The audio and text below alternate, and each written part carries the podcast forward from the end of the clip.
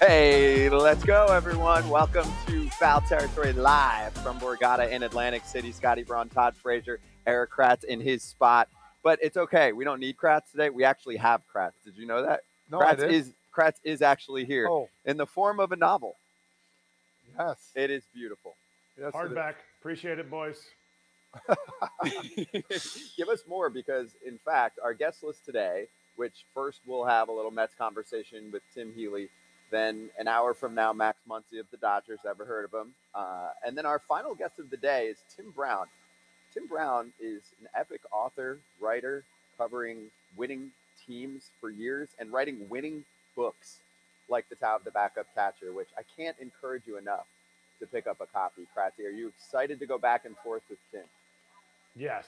I just I just want him to talk because this guy, he has been everywhere. He has run the gamut. I mean, he's been it's unbelievable. And when you do get to read the book, Todd, it is awesome because of the stories that Tim gets out of guys. Yeah, my story's cool, but my stories are like, you know, half to three quarters of the book. Most of the book's about other backup catchers. Probably one of your favorites, Corky Miller.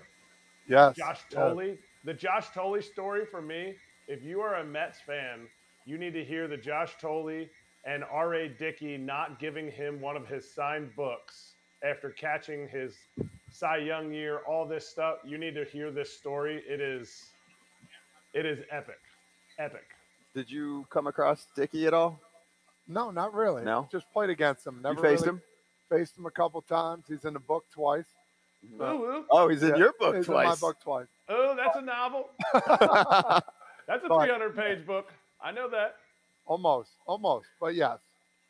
Never like really it. got to talk to him, but that's interesting. That's very interesting. yeah, you want to learn something? Check out Can't the book. wait. So we'll get into it a little bit later on with Tim Brown and, and Kratzy can run that for us. We'll just kick back and take that one off. But let's pop off. Presented by Cookie Pop today. I'll focus on the cookies today on your side. Is that uh, Oreo over there? What we got? Oreo and a Snickers. and Snickers. Let's go. What a combo. Okay. I know. I'll take it. We'll hand two out actually, maybe after the show, once they look all pretty for the next couple hours. We got a big crowd today, actually. So, I don't know if you've ever heard of Shohei Ohtani. No. I know. We don't usually talk about him, but I, you know, I'd like to give him some love today because he is really good at baseball, and his team has not been good at baseball for the past decade. And now the rumors start flying. I think they've been around, but they're kicking up. So we'll show you what Stadium put out there. It's happening. The Angels reportedly fielding offers for Ohtani, according to JP Morosi, and reportedly not ruling out a deadline deal. Yeah. Honestly, does it mean anything? Does it mean they're just going to listen to people or are they just going to do what they have to do? And, you know, why not? I, I would love nothing more than for them to trade him. For Arte Moreno, I would love for them to trade him. For the the fact that, yes, I understand everyone's like, oh, you're not gonna get as much as you did last year. Last year's gone. Don't make the same mistake twice. I don't think they're gonna trade him. I mean, I, I based on what Arte Moreno says, based on you know how monies are enjoyable to be in your pocket, they're not going to trade him. But for the return of the greatest player in our the history of my life, and it, it's one of those things that I'm like, you have to get something. You can't get. I think they're they're line to get like the 72nd pick in the draft next year for Shohei Ohtani. No, get something. Get something. You have an epic player. Think the Phillies will pick them up, your squad? I don't think they have enough to. No, I don't. I don't think they will. I think the Phillies are better shot. The reach for the Phillies, for me, is Paul Goldschmidt. I think the team, and I've been saying it, the Orioles. The Orioles do it. If you hear a rumor about the Orioles doing this trade, I need to get some cash down on the Orioles to win the American League. Uh, Ooh, that's a. I don't know. I don't. I don't see him doing it, but I would love it. I would love it. I would love it too, but I, hey, believe me, I agree with you. I don't I think they're going to do it, but I would love that. That exciting team. We're going to get to it later. The Orioles are going to be on ESPN. Like no better day to announce a trade than the day they go on ESPN. Oh, by the way, you know whoever it is, Karl Ravech, is that who does their games? Mm-hmm. Yeah. And Eduardo Perez, yeah, they get out there and they go, "This just in: Shohei Ohtani is on a flight to Baltimore from Anaheim." I know, Scott. I'm building. I'm. I'm, I'm not shaking my head about Baltimore in general. I'm shaking my head about it happening this Sunday. Way too soon. Way too soon. Mm. I also don't think anything changed in the past 24 hours, not to dispute reports, but I think that there's just anticipation that this team is not going anywhere this year. And you have to be out of your mind if you won't entertain offers for someone like this, because otherwise your franchise is screwed for years mm. to come if you're the Angels. Think about it. We had Kevin Franzen on yesterday who covers the Nationals. We don't talk about the Nationals a ton, but we had a good time with him because they traded Juan Soto last year. They offered him $440 million. He said no. Okay. If I'm ownership in a front office at that point, I say, he doesn't want to stay here. I think I offered him the best that I could do. I don't think he's going to get a better offer elsewhere, and I'm good trading him. Yeah. They now have set their franchise up for the next 10 years. They made such a massive deal with the Padres to snag a bunch of their prospects, and there are, in my mind, at least two stars in that prospect package. I think led by James Wood. I think he's going to be a superstar. So for the Angels, they could have had that and more last year. Are they going to get the Soto trade in terms of assets this year, prospects? Maybe close to it, Why just because not? there's so, it, it's less of a run, right? You only get them for three months versus the the extra years last year with the Padres. The Padres get two and a half years of Soto. Yeah. You're only getting three months of Shohei Ohtani. But if you can get something close to that, Yeah. you can set your franchise up for the next X amount of years. And the Angels haven't been good in forever. with without a doubt. And I think when we talked about this earlier about remember we talked about pitchers, and you said remember Erik, you said Stroman's going to get the kit and caboodle if you trade for him. Now I only see Shohei getting the kit and. I know it's three months. He's a superstar. You want to wine and dine him. He's the guy. And if the Yankees do pick him up, and all of a sudden they explode and get back into the division and get back into a wild card or whatever, and they do well, I could see him going to the Yankees for a long time after that. This But is the you're getting- recruiting pitch, right? You're getting two players. You're getting. Yeah. Two, I know you keep saying, yeah, you're not getting that much. The, the the name of the game is how much do you get out of Shohei Ohtani? Because if you are not re-signing him, what are you getting out of him? And you you're not going to get a Juan Soto type of haul for him as a hitter, but for him as a pitcher and a hitter together, you have to pay more. There's no like, it's not like one is inhibiting the other. He can do both. You're not taking him out of left field to pitch, so you need a left fielder to replace him. He's DHing. He is. I think. I think the Yankees. I think the Yankees need to trade for him. I think the Dodgers are going to make a strong push. Mm-hmm. Probably part of the reason that they've been calling some of these out of necessity, yes, but some of these young pitchers up. Now all of a sudden you're trading, you're trading a Bobby Miller, you're trading a Grove. I forget what his what his first name is. Michael? You know, you're all of a sudden trading these guys that have a little bit of big league time because they want some big league assets in advance. But also before all this, I want to be in the room when they say, "Okay, Shohei, we're going to offer you 550 million dollars," and the Angels are going to be going. I hope he doesn't take it. I really don't want to pay 550 million for anybody, but I want to be in the room to hear that. And I'll, I'll leave it at this. I'm a big believer in guys that have been here before, whether it's Shohei, whoever. I'm not a big believer in prospects, even though they could develop and be the best. I'm a big believer guys have been there before. You know, not even necessarily Shohei, but a guy's been here before and has put up the numbers. That's the guy I want. I'm willing to give up some prospects just so I can get a big dog in return and know what I'm getting. I don't know what I'm getting with a prospect yet. Let's show Buster Olney's tweet as well, because some of the insiders are beginning to pile on and agree that this is the time. Buster said the Yankees are potentially, quote, the most motivated to go after Ohtani if he's made available by the Angels. Most motivated. So Hmm. does that mean they would give up the largest prospect haul. I happen to think there are at least 10 to 12 teams that I could come up with that would be heavily motivated. be. Now, maybe the larger market teams are more motivated because, like you said, they can actually keep him. If Baltimore trades for him, if Cincinnati trades for him, and I can come up with probably Tampa Bay, those teams are not keeping him. Mhm. They're not going to play in the 500 plus mil territory. So if they're making a deal, it's because they think they can win right now. Let's have a ride. Let's have a time. Let's live like there's no tomorrow for one of those Yeah. teams. But the big market teams can say, let's bring him in. Let's introduce him to our squad, our system. We'll open up restaurants for him. We'll name burgers after him. we'll have all the teammates just treat him like gold, and But he'll want to stay. what happens if he wants a number that's already been retired?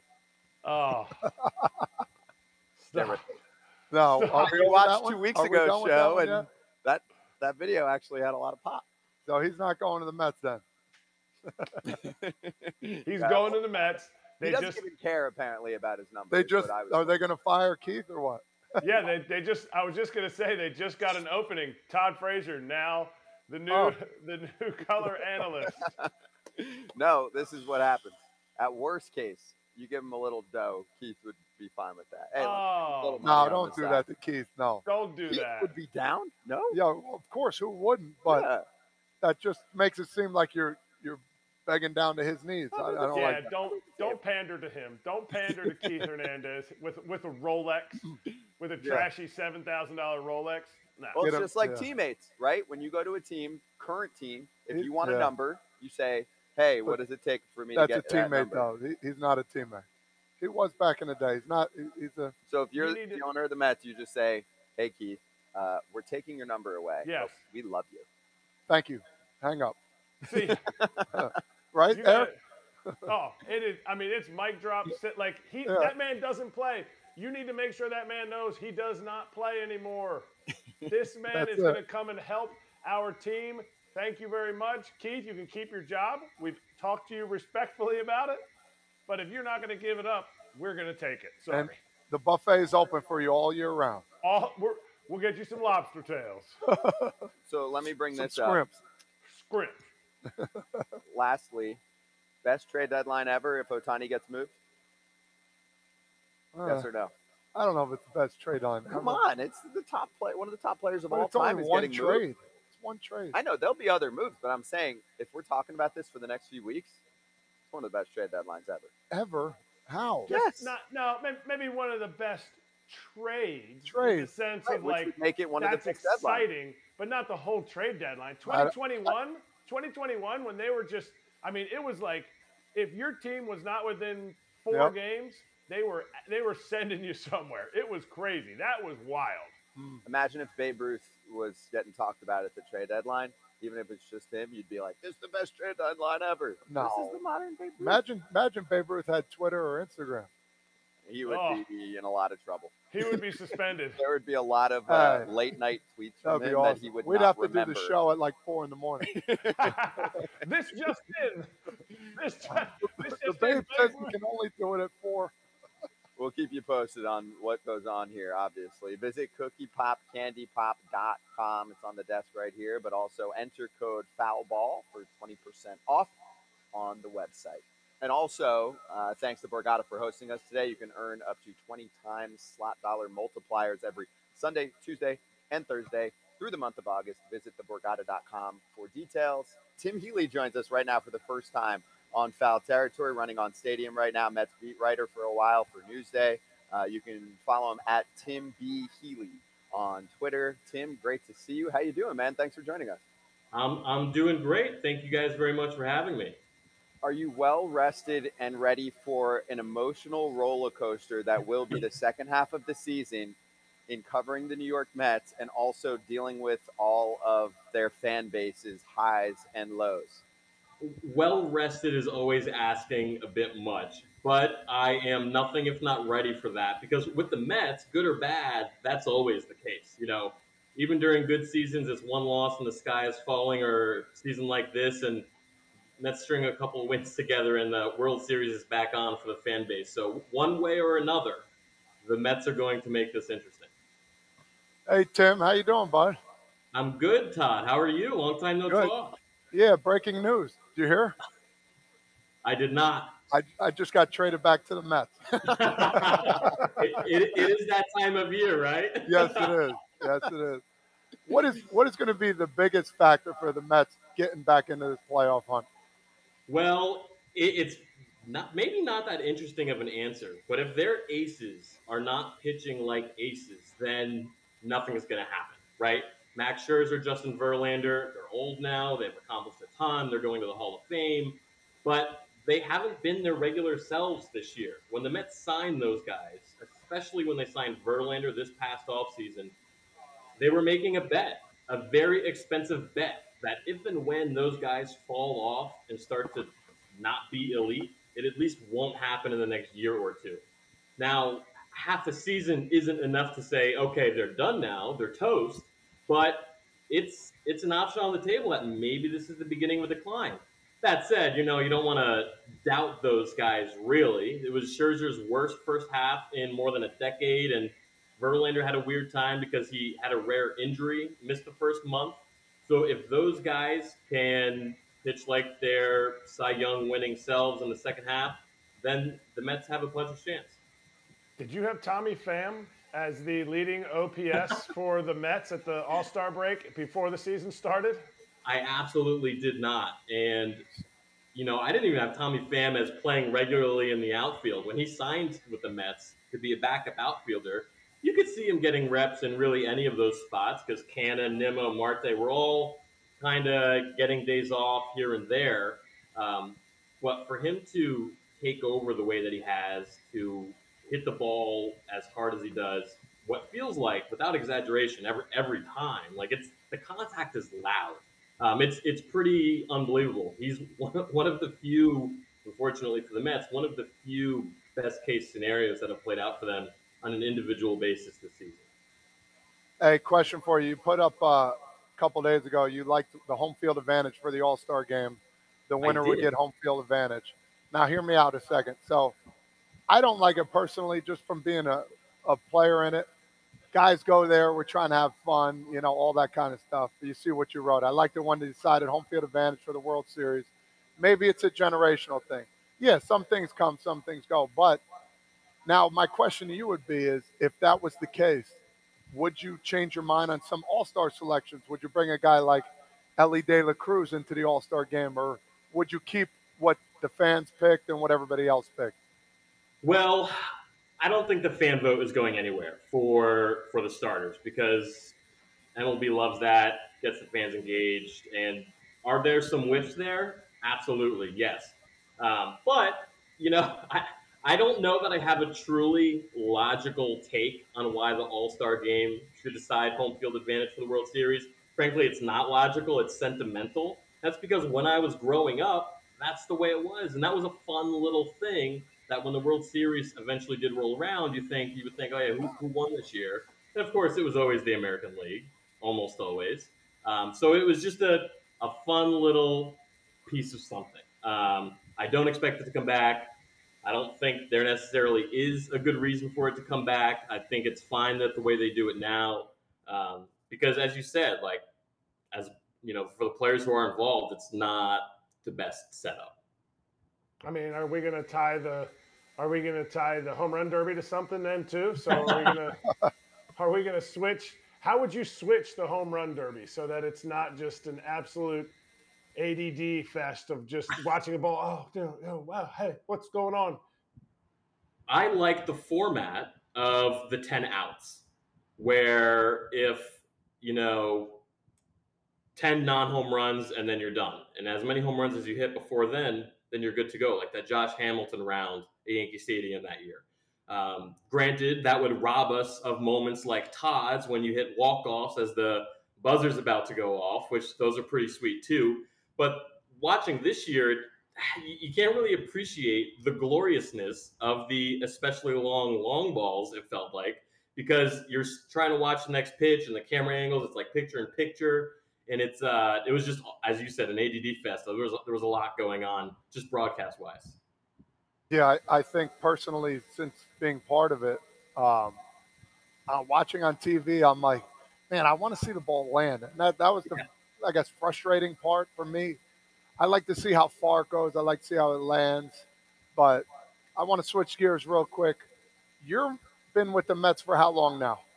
This is season number six already. Nice. It seems like I don't know why. I feel like you've been there for 16 years, but you know, Mets I guess years. from knowing you for all that time. but is there a memorable moment for you? I know, I know we had that conversation back in the day where I was confused that none of you guys are Mets fans. So now I understand. Not all beat writers are Mets fans, as we talk about. Mhm. Is there a moment that you sat back and like, wow, this is pretty cool? Like one memorable moment Uh? Yes, I mean, no, I'm not a Mets fan. You're right, but I don't. Don't get me wrong. There are a lot of times where I sit back and get to appreciate the fact that holy crap, this is my job. I'm getting paid to watch this and write about this. David Wright's last game has got to be right at the top of that list. Um, uh, a lot of random Jacob Degrom games, especially during his Cy Young seasons, were are, are on that list where you just get to kind of take it in and appreciate greatness as it's happening. Um, Pete Alonso's home run to break the rookie record to beat Aaron Judge by one near the end of the 2019 season. That was really cool. Um, and then there, I mean, there were things like last year, the Mets when they clinched a playoff spot and they had a subtle, low-key celebration in Milwaukee. That was a lot of fun. Um, I was not there for their combined no hitter last year, so I had some FOMO that night for sure. Um, but you know, as, as I kind of said earlier, e- even when things are going so-so for the Mets, there's going to be moments that that uh, are a lot of fun. Talk about things going so so for the Mets. Who is the most to blame? Because you can't blame the players because the players are the best. They never make mistakes. this is a player centric show. Who's the most to blame? Buck, Billy Eppler, Steve Cohen, or the Mets will just Met? Uh, the fourth one is tempting, but feels like a cop out. Cop out. Uh, I am would not put the most blame on Buck Showalter because I think in general managers get too much credit when things go well and too much blame when things don't go well. So I, I I'm not inclined to cite him. And likewise, Steve Cohen, it's hard to blame because he green, greenlit this gigantic payroll, the highest in the history of baseball. So I think that leaves you with Billy Eppler. He spent a lot of money, made a lot of good moves, brought in a lot of good players, but left some some holes. He did not go for it at the trade deadline last year, which set the tone this offseason. And for all that they did this past offseason, they didn't upgrade at DH or didn't add any bat really, which was an obvious need. They could have used another solid reliever or two and did not. Um, I understand the longer term approach of trying to build a farm system, wanting to develop players from within, because that's how they can sustain winning, which is all any organization wants. But I think back to last trade deadline a lot because that was one of the best teams in the history of the Mets in the regular season. And timeline be damned, prospects be damned. Sometimes you just got to go for it because it's right there in front of you, and you didn't really expect that to win hundred plus games. So I think they missed that opportunity, and uh, you know, depending on what happens the next few years for the Mets, that they might really, really, you know, re- regret not going for it there. Okay, say say the Mets start getting back into it. We heard about Edwin Diaz throwing a little bit. Could we see him at the end of the year, maybe, or just depends on where they're at? It, de- I would think it depends on where they're at. They initially said at the time of Edwin Diaz's injury, it's going to take seven months, which brings you to November. But there were, or eight months, which brings you to November. But there were cases, Billy Eppler said at the time, of it taking six months, which is September, which is in play for the end of the regular season, for the playoffs. Where he's at right now, we just don't know. He's throwing in the outfield regularly. He's not walked long since dumped the crutches to help him walk. So it seems like things are going really well. But is it worth bringing him back? You know, I think about it this way. If the Mets were in it the whole year, is it worth bringing back your excellent, excellent closer after that injury to put him in that sort of situation? I think it's a little bit of a toss up. Is it worth bringing him back if you're on the very fringes, or you have sort of, kind of, sort of have a shot at the playoffs in the second half of September, that might be a tough sell. That might be a tough sell, but it depends on how his rehab goes between now and then. So we don't know where Edwin Diaz is going to be. Is Max Scherzer going to be on the roster on August second? I really think he is. I Steve Cohen has this thing about paying down salaries to get other teams to take players and get better prospects in return. And if he took that to the extreme in the case of Scherzer or Verlander and their record $43.3 million salaries, that would be pretty fascinating uh, to pay that much money for a player to play for another team. That said, between Scherzer's middling performance and his salary and his salary next year, I think, you know, the Mets are going to keep him. And a big part of that is because the Mets want to be good in 2024, no matter what happens this year.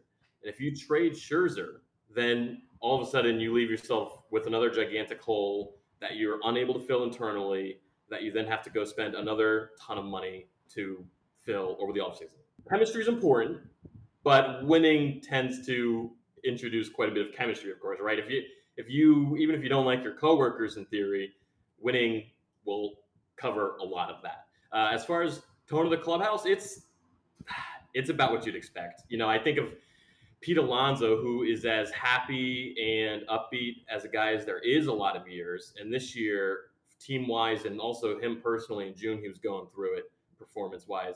He's not his same upbeat self. And it was interesting to hear when the Giants came to Citi Field a couple weekends ago. JD Davis expressed a similar sentiment that Davis, former teammate, of course, played a bunch of years with Pete, got to first base and was just making small talk, chit chatting, and Pete wasn't really having it. Um, so, you know, they have their pool table, they have their their ping pong table, which actually disappeared near the end of the first half. So they they seem to get along. They are taking it one day at a time, like they say, but th- there's nothing that can have the same effect as winning. And we saw that when they had a little five game winning streak, six game winning streak uh, last week. And, you know, all of a sudden things start to feel much better. So winning cures all, like you said, but the tone of the clubhouse is about what you'd expect for a team that expected greatness and has been under 500 for more than a month.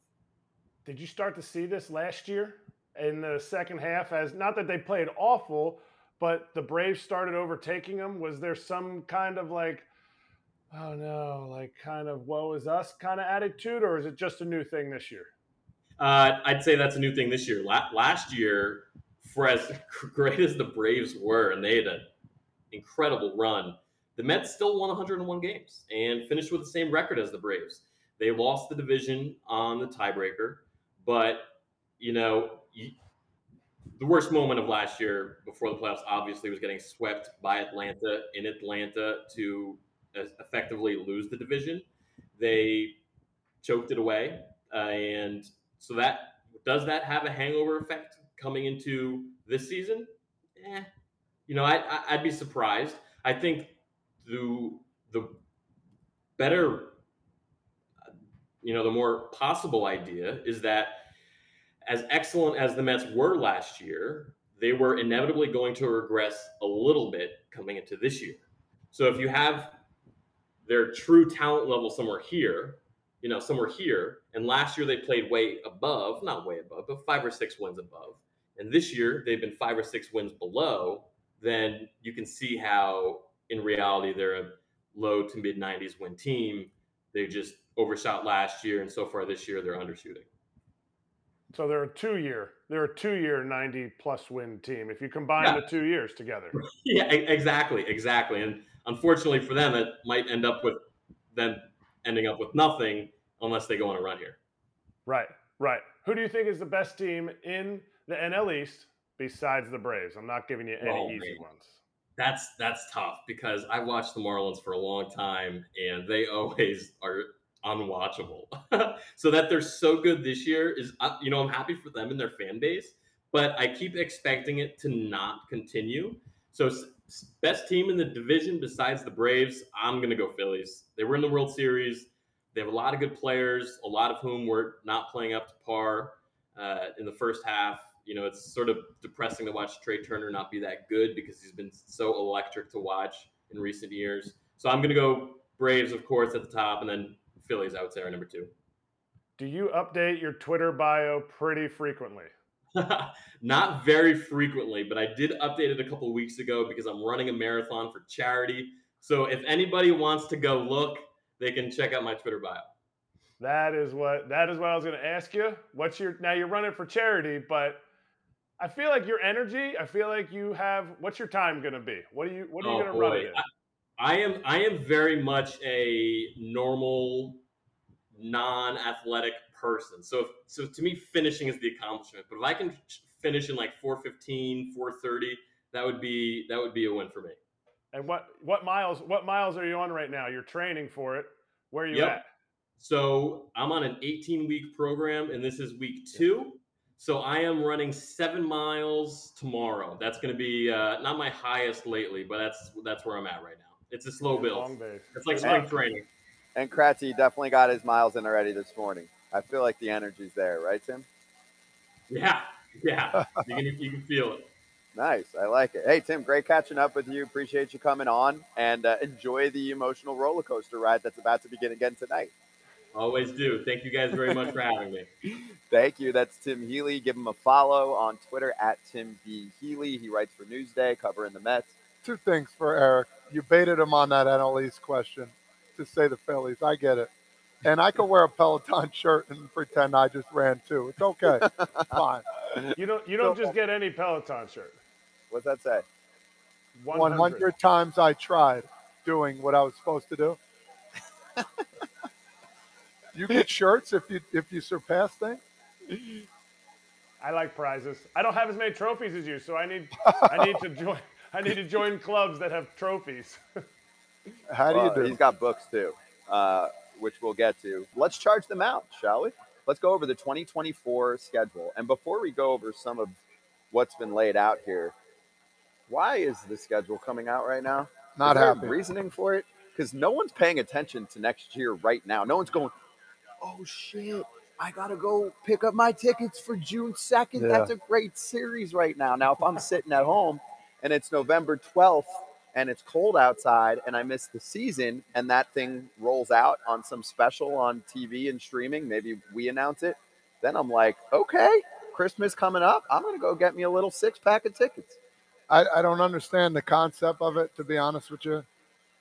I heard it came out, and I'm like, okay, I'll look at it in the off season. Like, why not make it a special event for baseball? Like, I think they missed the they missed a good concept of what other sports does. Um, they make it like a big spectacle. They show one team and then eventually everybody else. Like, it would have been cool to see that in November and be like, oh, dude, so they're going to Seoul, Korea and all that stuff. I, I think MLB is missing a lot on these things, and this is why the game is not keep it's not going upward and upward with just little things like this that they can control so easily. So they missed it. I, I, I really don't care who's playing right now. I'm worried about the playoff picture and the trade deadline. Nobody cares. They already have enough. They already have enough news going on right now. The home run derby sucked. The you know the MVP of the All Star game was awesome. Now we got trade deadline. Maybe Ohtani. We, baseball is ruling. Even ESPN is reporting baseball right now, and that's crazy. But ESPN is ruling right now.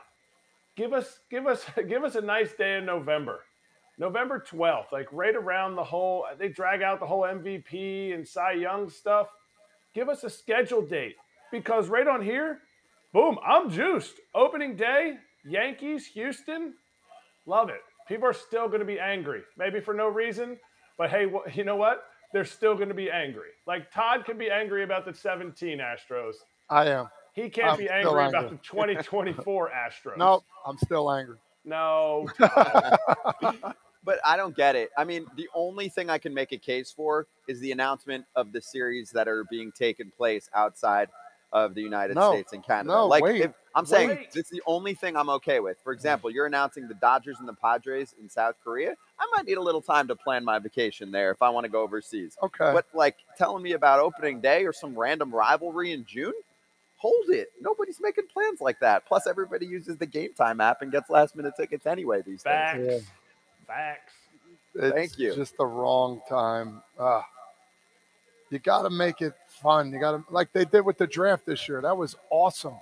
I thought that was so cool watching it on TV. Um, Make it a spectacle. Albanez came out, you know, announcing who it was. I'm like, oh man, this Griffey is great. first pick. What's that? Griffey came out for first Yeah, pick. Stuff Griffey. like that. Make it a whole to do. Make it a whole thing. the NFL schedule day is huge, and I Yeah. know NFL is king in terms of ratings, but MLB can own They this can. for a night or a day and get people excited when it's cold outside. and it was great. Like for me personally, I knew about the kid from Rutgers, Ryan Lasko. I didn't know he's going to get drafted. I got drafted 34th overall, and I'm watching. I'm like, yo, let's go. Like this was great. I texted him. We talked. It was really a good moment. That's a cool moment for the kids. So now they're starting to get it, and then they do something like this. Who cares? Yeah. I wonder if the same I wonder if the same old couple from Iowa still makes the schedule at their kitchen table. Do you remember hearing about that? Yes. Like whether that's true or it's not true. I wonder if they're still they're just like, well, you know what? We're going on vacation at the end of July, so we're getting this thing done ahead of time. I'm not having this schedule thing hang over my life. So here's your schedule, MLB and and Rob Manfred's like, oh, thanks, I appreciate it. I guess we'll just do everything we normally do.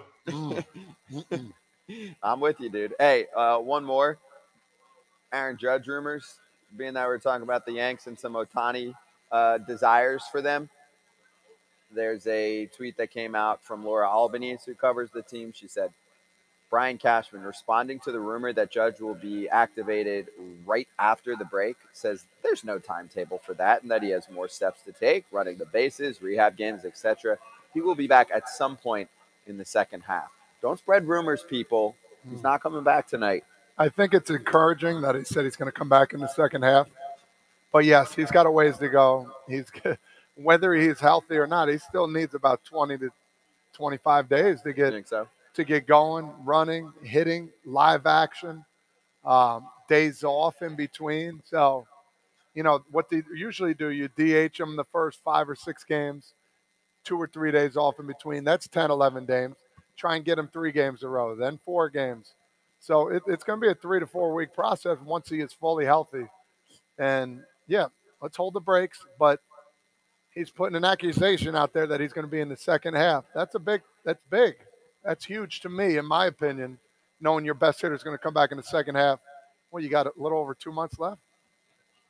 That, that's that's a lot. Running low on time. I know. That's what I mean. Like how how many games? We'll Bef- see. Before we take a quick sec off, um, just give me a date. What date does he come back? I'm saying right after the deadline. Like the deadline's the second this year. I'll say like August 3rd or something. And maybe Yankee fans are a little pissed. They didn't end up getting Ohtani, and then they're like, all right, cool, Judge is back. I'll, I'll forget about it for now. I say August twentieth. Oh, wow. With only a little over a month to spare. That that I, I feel like they need that much time. okay. It's a torn ligament. I, I don't know. August 10th to 12th, so I'm taking August 11th. I hope they're off that day. I hope one of us are right. probably- that's my luck. I'm, you know I'm going to check. I'm checking receipts. Hey, I hope one of break. us are right though. That'd be pretty cool. Let's hit hot corner right now. And we'll look at some other win totals heading into the second half of the season. So we went over some yesterday, and here's some other pretty big changes. So the Red Sox at the start of the season were at 76 and a half. Now they're up to 83 and a half. So now MGM's got them as a little above 500 for the season. You're shaking your head. Uh, Also, tell me if there's any here that you like. Like the Orioles moved up to 90 and a half. The Reds are at 84 and a half. On the other side, you got the White Sox moving down to 72 and a half. Astros 89 and a half wins. Dodgers 92 and a half. Anything stand out there that you're like, eh, I'd throw a little there. I think that team's going to outperform or underperform that number. Man, they're so good at what they do here. Of man. course. it's tricky. It's very tricky. I see the Dodgers going on a run. I think they win over 93 games. Um, the Reds, that's 20 plus games more. Oh man, it's so hard. It was a real nice number at the start of the season. It was. your, it your boy was big on that. Remember? I- yeah, you're right. Yeah, I think the Orioles don't get to 90. I'm I'm going to stay No? under 90. okay. Just super just going from the past. Yeah, I'm eh, I'm curious to see what they do because it's mm-hmm. time. Yeah. I, I think they really need some pitching. Sure. Starting pitching and then even another reliever or two behind the two big boys to finish off the game. They, they, t- now is the time to make their move. Yes, I'm. I'm concerned Right. that their front office is going to be like, yeah, like last year they sold, even though they had a chance at the playoffs. So for me, I'm like, this year, Kratzy, are they just going to make like a small pickup or two and say, yeah, we're still not there? I hope not. I hope not. I need to see him. I need to see him push it. Maybe, not all in. I, I feel like all in this year is Ohtani. I'm not saying that, but all in doesn't mean like you have to sell the entire farm. It just means supplement what you have. Know who you have coming back and supplement that for just like you know just bolster. Even if you're like two percent better, that's at least better. Everybody needs a bullpen piece. Everybody needs a starting pitcher in some kind of ilk, whether you're a team with two aces or you're a team that needs a back end guy. Like, man, I, I- really hope they do. I hope they push in the direction of, of winning, of, of, of upgrading, not just, well, we'll kind of shift some pieces around and we really like the team we have. Show me the team you have by who you want to push in to go get. Hey, our guy Toasty made some plays, some some offerings. Let's see if you like any of them. So Rays under 95 and a half wins is at plus a hundo. Cardinals under 75 and a half wins is at minus 105. And I see where he's thinking there because, and that was tough for me because you figure they're going to be a little better in the second half and their offense will still show up. They're also going to sell pieces. So it could start to unravel. They're pretty much waving the white flag on their season. And then here's the last one plus 265 on the Mariners to make the playoffs. So they're saying they're not making it. Of course, they're heavily saying right now that they're not making it. Wow. Plus hmm. 265 on the M's? I- I mean, Scotty, what? That, how do you feel about that? That's your team. That's your World Series team. I feel interested in the Mariners. Mariners. I mean, they're four games out of a spot, Kratzy. Four games out. Boston Okay. Fade. They're ahead of them. Okay, so we'll knock them out. The problem is you're gonna have to knock someone out from this list. Ready? Out of Baltimore, Houston, Toronto, Yanks, Boston, Seattle. Those are really the legit six wild card teams. You're gonna have to put three in and take three out. Baltimore's Boston out. a hefty lead already. Who are you taking out? Boston's out. First one out. Yeah, Boston's out. Okay. So you still have five teams for three spots. What do you want to do? Out. Okay. Sorry. Well, can I make the case also in the hmm. AL West? Do you see Texas holding strong? Or does Houston take the division and Texas starts to fade in the second half? Are you buying what they're selling? I love I love what Texas has. I do, and I, I know I think they're gonna. I think CY is gonna go get a starting pitcher. I see Giolito going there. Is Giolito gonna be their playoff guy? No, but I think he's gonna give them the six quality innings that you need. I don't see them. I mean, I think if they go Stroman, if if Texas goes Stroman, I think they might increase the lead that they have. Okay.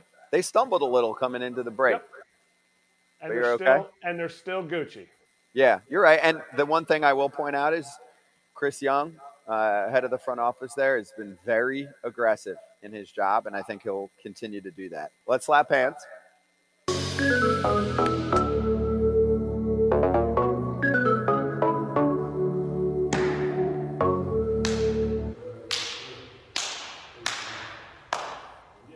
First up, props that some people ask to Borgata for hosting us every other Friday right here in Atlantic City. And don't miss the area's best comics taking the stage at the Borgata Comedy Club. See the full comedy club listing at theborgata.com.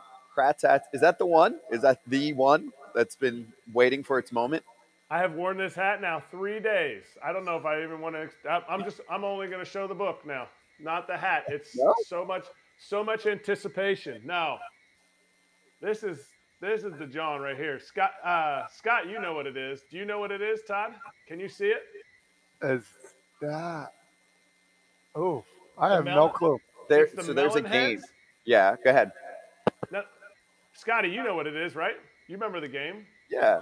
Did you ever play backyard baseball? Do you remember that game? I the know the game. I never, click? I never played it. No, because Todd was too busy in the backyard hitting dingers and, and you know playing for every little league team on the planet. So he was like, "Yeah, I heard of it, but I actually, I actually did that on the field." I lived uh, it.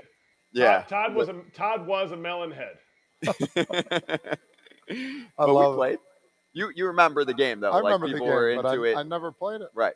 Um, but that's where the hat's from. But what and what team is it, Kratzy, that used Uh. Scranton.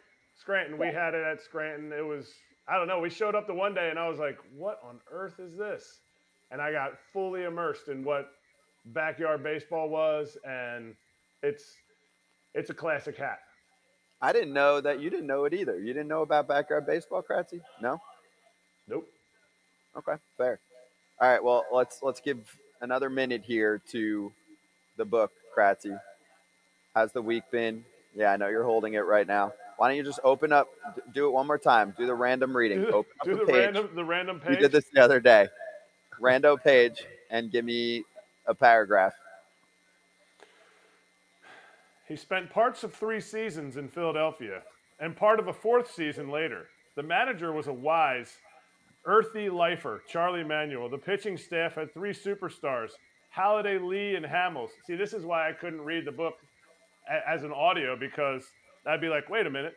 He didn't put in there anything about Joe, Joe, Joe Blanton, Roy Oswalt, nothing. Anyway, along with a handful of other sturdy veterans. Already looking back on a portion of his prime, Erik was putting his early big leagues, big league miles. And then I would go like this, Todd. I would go, you know, like reading, Show everybody. Yes, Show everyone the Okay. text. reading, because they don't have pictures. got to. You're right though. So he's not on the audio book. We're gonna do something separate, a read along with him at some point. But Kratz is gonna stop every paragraph and be like, "You see, there's a backstory to this, Yeah, kids," right. and it'll be the longest audiobook of all time. It'll be like a 15 hour reading. I mean, you see, tough. you see how you see how long the book is. Like, it's a 300 page book. How long do you think the audio book is? Because I know the answer. Um, I'm gonna say five hours and 28 minutes. Nine hours and 32 minutes. Oh, What? I'm like, who read who read the book? In the beginning of the story. No, of that's- his- There's got to be a pitch clock no, on that, listen, you don't you don't listen for that long. You go a couple hours here, a couple right? And then you there. stop. no doubt. But still, I, I'd like a little more pace, a But the- little but more the pace story- on the read. The book is like the book kind of flows in the sense that it goes it goes to you know it jumps from one part of my career to another to it all all, all the way culminates into 2020 at the in San Diego in the COVID season. Can't wait for the sequel too. The Tao of the backup catcher. Go grab it, Tim Brown and Erik Kratz. Kratzy, good stuff this week, man. Congrats again. Appreciate it. Congrats, Appreciate bro. all the hard work this week, boys. Yes, and everyone behind the scenes. Great show here at Borgata in Atlantic City. We will see you on Monday on FT Live. Scotty, go get some sleep. Hey, FT Live fam, if you're new to the party on the BetMGM Sports app, enter the promo code FOUL, F O U L, for up to $1,000 back if your first bet loses. It's simple. Ready? Download the BetMGM Sports app on iOS or Android or visit BetMGM.com. Sign up and deposit into your newly created account. Place your first bet offer and receive up to $1,000 back in bonus bets if it loses. If the bet does lose, your bonus bets will be available once the wager is settled. Gotta use the bonus code FOUL.